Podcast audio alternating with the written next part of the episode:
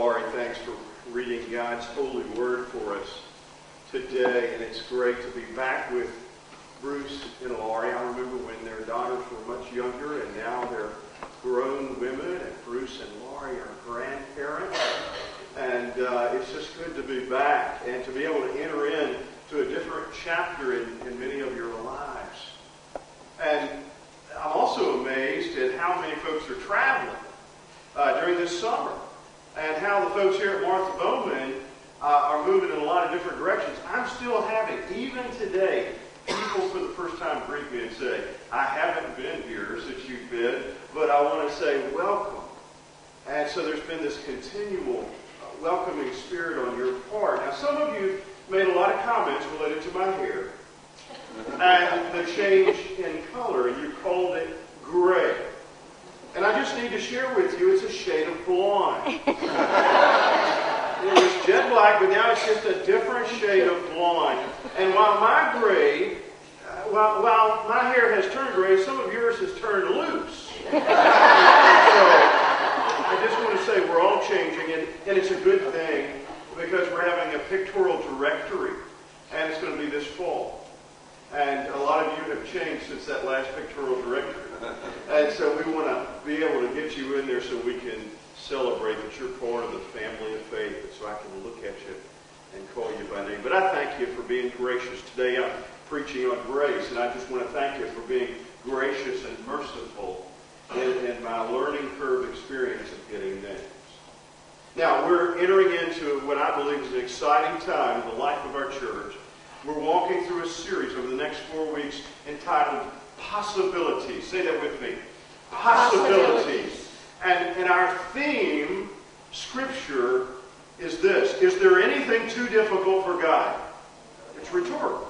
Is there anything, well, it could be very literal as well. Is there anything too difficult for God?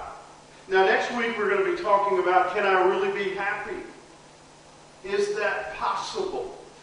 And what does that mean for me as a follower of Jesus Christ? And so I want you to be here next Sunday as we look at that, as we explore that. Today we're going to look at God's wonderful grace that we sang about just a few minutes ago. And so let's pray together. God, we thank you that your grace truly is sufficient for us. That we forget so often uh, your goodness, your faithfulness, and your willingness to allow us to be called children of God. So reaffirm that in us today. Help us to see a need to draw closer to you and to lay claims uh, to the salvation that you presented to us through the cross. And so, Lord, I pray that my words and our prayers together will be acceptable unto you. O Lord, our strength and our righteous Redeemer. Amen. Well, at the conclusion of the service, uh, we invited folks to come forward to the altar to respond to the message. And he came very quickly down the center aisle. He knelt. I walked down. He looked up at me. And he asked this question. But how do I know that I'm forgiven?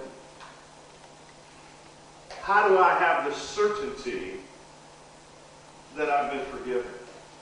What a great question to explore this morning as we gather together. And our understanding of that question and the subsequent answer tremendously affects the way we relate to God and how we relate to others. And we come to a wonderful story that Laurie read for us this morning of how Jesus returns from the Mount of Olives. He goes into the courtyard and he begins to teach. And I really believe, as the master teacher, it, it was very conversational in nature, most likely, because it says that he actually used the sand. He would write in the sand. And so, very interactively, he was teaching those who would gather and listen.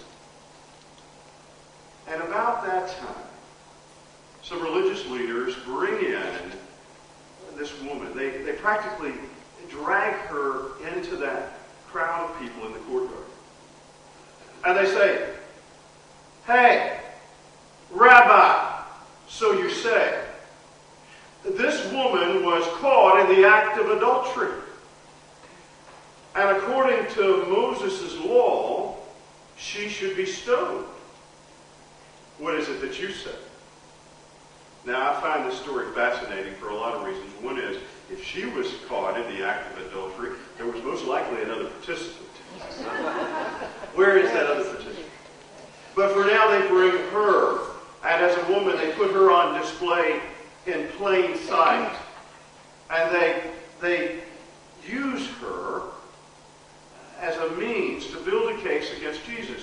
They wanted him to say something that would be incriminating, something that would allow him to be placed under arrest. As religious leaders, they could capture him and imprison him in the words that he would say. And they kept badgering him. Because what he did was he wrote in the sand. And I, I wonder what Jesus was writing in the sand. There's a lot of speculations about that. But he was very wise into, in that he did not answer very quickly. But then finally, after their continued nagging and badgering of him, he straightened up and said, Which one of you is sinless? In fact, the one who is sinless, you can go first. Go ahead and throw that first stone. If she deserves to be stoned for this act she has done, this act of indiscretion, then you who are fully righteous, go ahead and throw that stone. Now, it's interesting. The scripture says they began to lay down those stones and they laughed, beginning with the oldest first and then the younger. I, I just wonder if some of those older men said, I think he's got us. I, I think he has us, guys. We'll come back at a more opportune time to try to catch him. Uh, he got us with that. And so he begins to interact with this woman as they leave, and he says, Your, your condemners have left you. And where are they? They condemn you no more. And neither do I condemn you. Now, this story is important because I think it answers, in part, the question that that gentleman posed to me How can I know I'm forgiven? Is forgiveness even in the realm of possibility for me? Well, I want to suggest to you that as we're in this series, you be open to God and, and be open to the Holy Spirit as we ask that question, is there anything too difficult for God? Because that scripture applies to this. Your grace really greater than my sin? Well, there's a pathway to forgiveness, and I think there are a couple of things, and these aren't necessarily in priority order, but, but I do believe that it's important that we start here. And one is to acknowledge our wrong. Now, in this story, we find a woman that had a lot of people volunteering to help her discover her sinful actions. In fact, I think our story is kind of in their story in that it's easy for us to look around and discover the wrongs of others, to shift the emphasis away from ourselves onto others. Because we're challenged when it comes to our own willingness to admit our guilt. I mean, that's human nature. It goes all the way back to the garden. And we're, we're faced with a culture that really has dropped black and white kind of off the color spectrum. Everything's kind of gotten gray. It's difficult for us to say that we're wrong in our culture. We want people to make us right. So the message from many is, please don't make me wrong. And so finding right and wrong in our culture can be difficult. But Jesus speaks to that crowd of men, that crowd gathered who were very judgmental, and, and he said, Those of you who are without sin, you cast that stone. Admit your own guilt. You know, that's the first step towards healing, isn't it? You can ask an alcoholic, someone that attends Alcoholics Anonymous, and they'll tell you that first critical step is to admit there is a problem. And that's hard for us because we're so prideful and we're so caught up in ourselves and, and, and it takes work, emotional work, to get to the point where we say, you know what, I blew it. I made a mistake. I was wrong. I was selfish. I was self-centered. And then those of us who are in the church sometimes want to live into the religion of what we do to somehow cover our sin. Just like those that brought that adulterous woman to the courtyard, we like to say, you know what, I, am a good person. I mean, if, if, you look, I haven't committed any crimes. I, I have a clean record. I, in fact, Tim, I'm in church today. Doesn't that make me good? I'm right here. The scripture tells us very clearly in Romans, as Paul writes, in chapter 3, verse 23, For all have sinned. Everyone has sinned, and all have fallen short of the glory of God. That's all inclusive. Every one of us has fallen short and are in need of God's grace. It's likened to a swim meet. I want you to envision this with me. A righteous swim meet.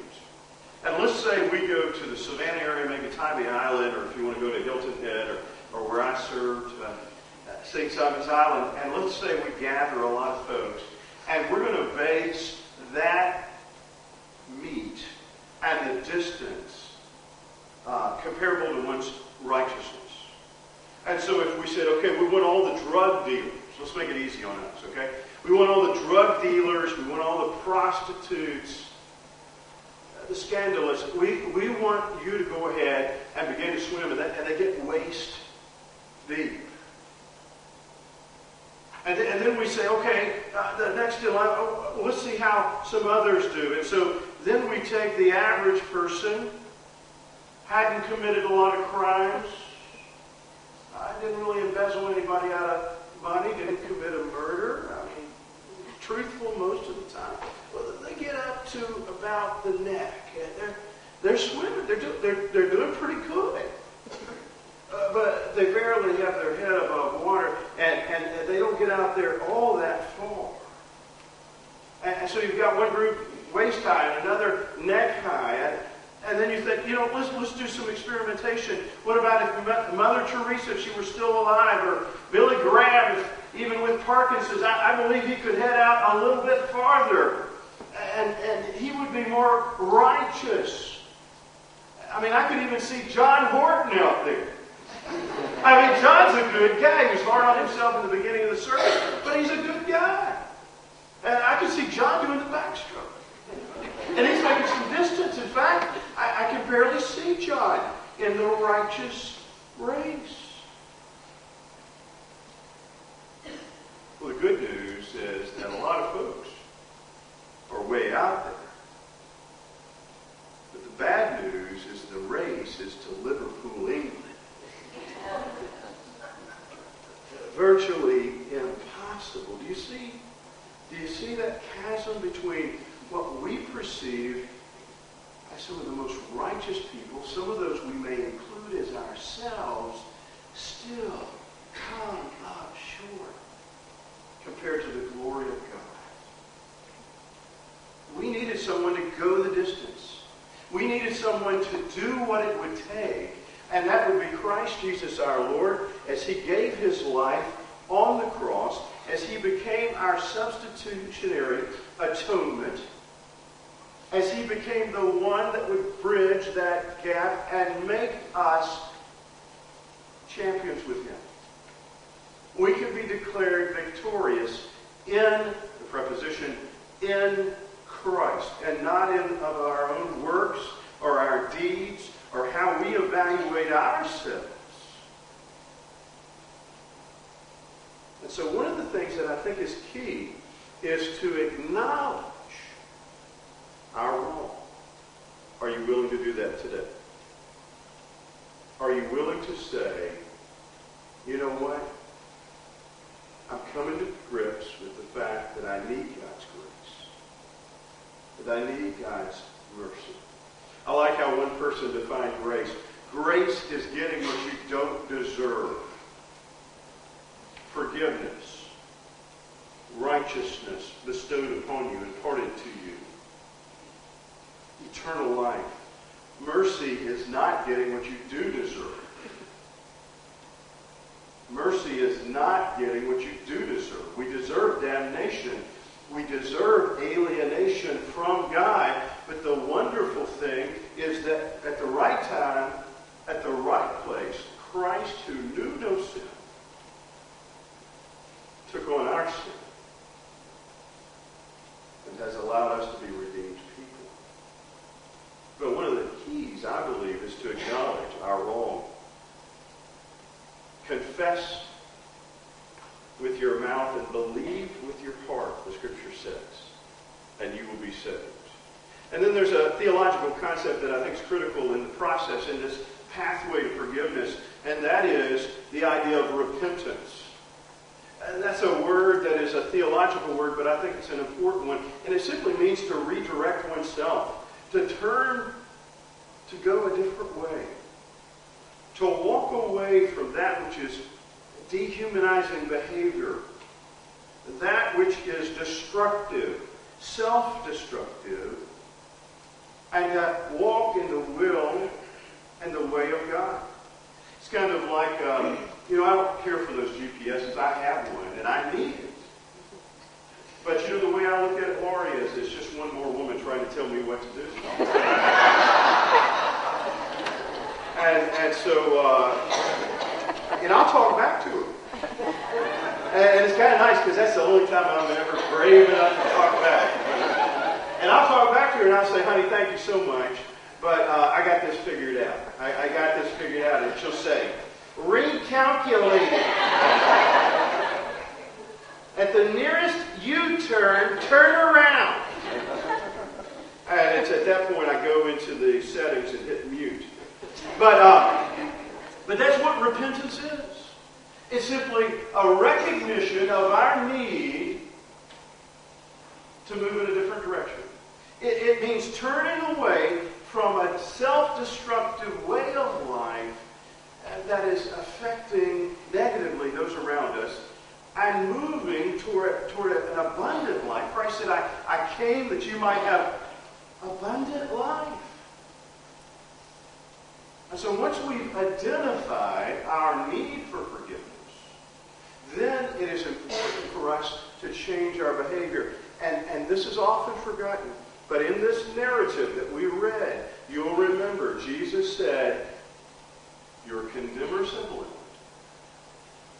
I do not condemn you. And then what he said?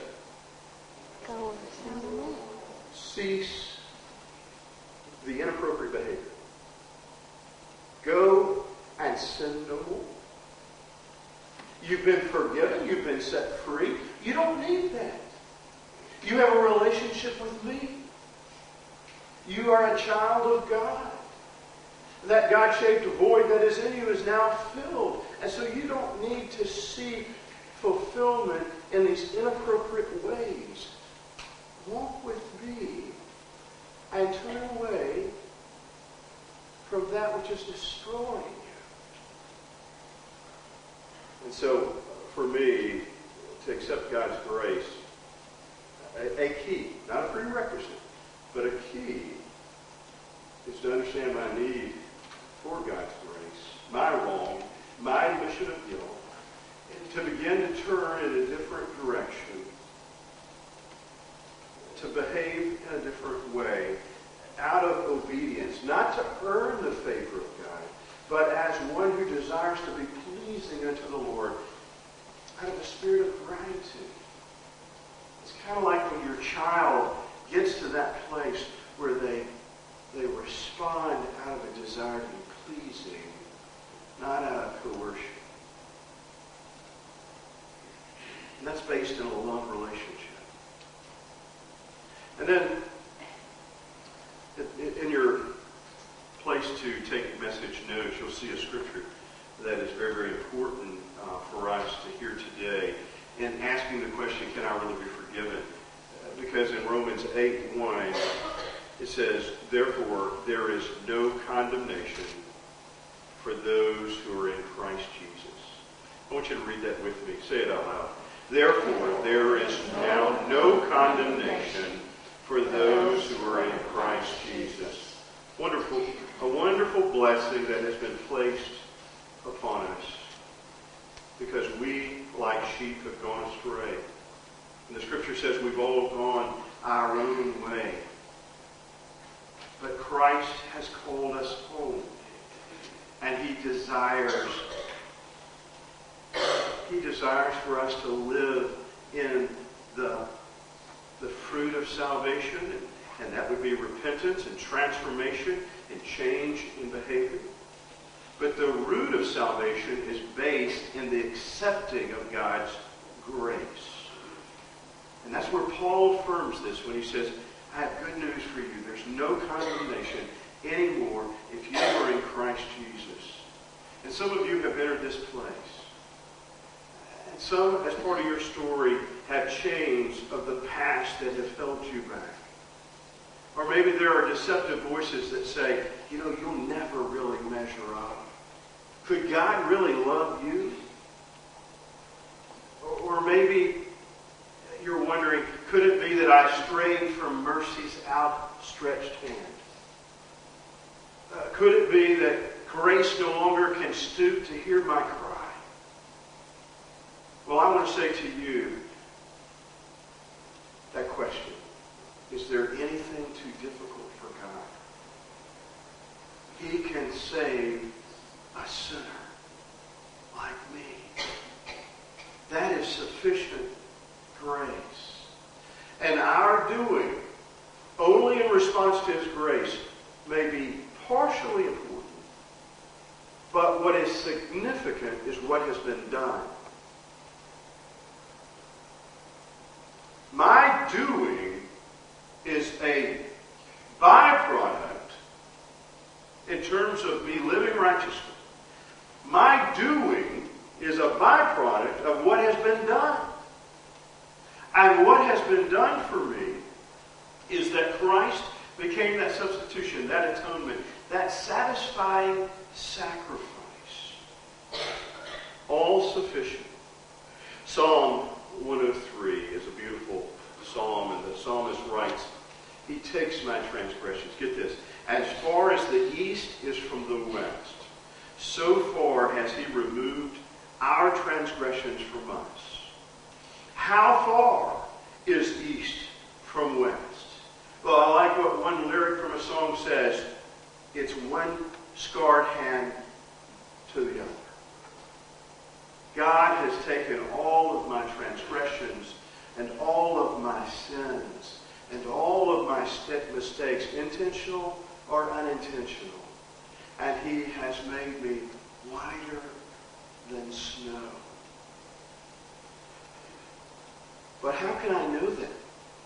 How can I live? Tim, you've told me it's important to acknowledge my wrong. I've done that. You've said turn and move a different direction. Step away from destructive behavior. I'm doing that. And I've invited Christ into my life. I, I, I believe what he has done is true. Uh, but how do I continue to live in that assurance? And in fact, there are times where I question my own salvation. And what I would say is this God can be trusted. And as John Wesley talked about, God's Spirit will witness to our spirit. There may be times where we don't necessarily feel forgiven, but it's important for us to stand in that. It's not based on feeling. It's based on fact. And it's based in the faith that we step forward, trusting in Christ, because he can be trusted.